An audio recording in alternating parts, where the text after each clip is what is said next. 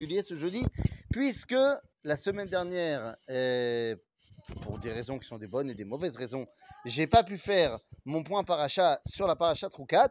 Donc je vais d'abord me faire un petit point paracha Troukat, puisque nos frères de Chutzla Haaretz, eh bien, seront quand même en, en paracha cette semaine. Donc, eh bien, ça peut servir au moins à quelqu'un.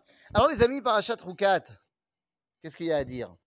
Ça y est, c'est le passage à l'âge adulte le passage à la maturité. Eh oui, dans notre paracha, nous avons un épisode qu'on connaît bien. Am Israël est dans le désert et il a soif. Ah bah oui, il n'y a plus d'eau.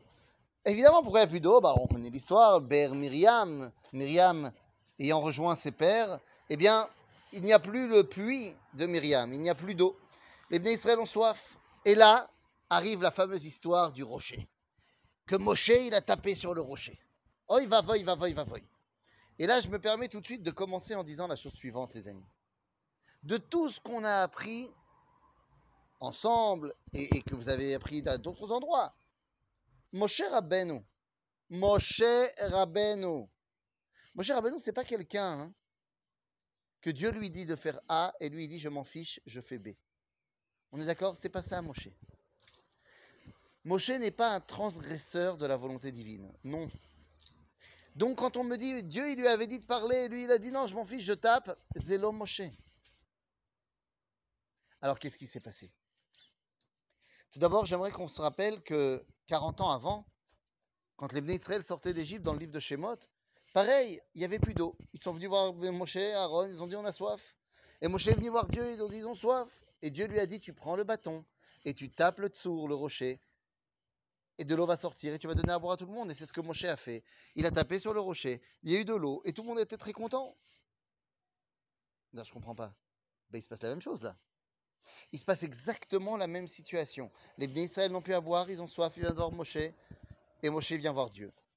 Et à ce moment-là, Dieu lui dit la chose suivante, je cite. Et Dieu dit à Moshe, prends ton bâton.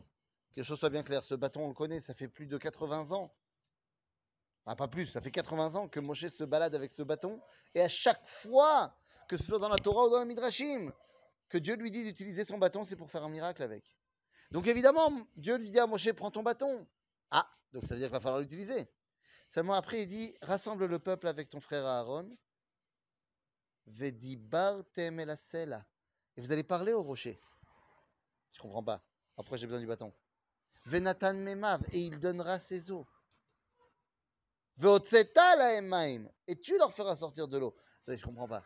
Qui c'est qui doit faire sortir de l'eau? C'est le rocher ou c'est moi? Mais les amis, pour bien comprendre cette paracha, il faut bien se mettre dans la tête que Dieu a donné deux options à Moshe. Oui, deux options. Soit, Moshe, tu tapes sur le rocher, et c'est donc toi qui lui fais sortir de l'eau, ou alors tu parles au rocher, et c'est le rocher qui donne de l'eau. Voilà deux options. Tu choisis.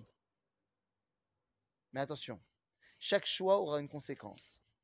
Moshe décide de taper, et la preuve est que c'est pas contraire à la volonté divine, c'est que Dieu il fait le miracle. Ça marche.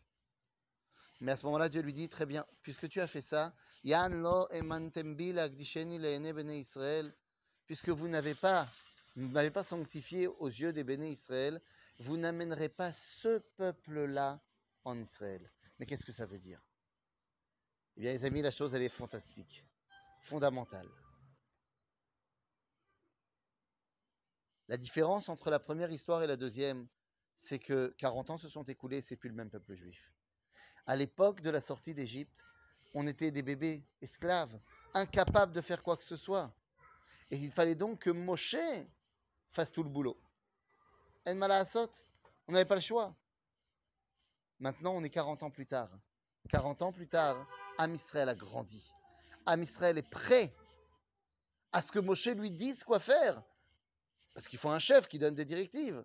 Mais c'est à lui maintenant d'agir.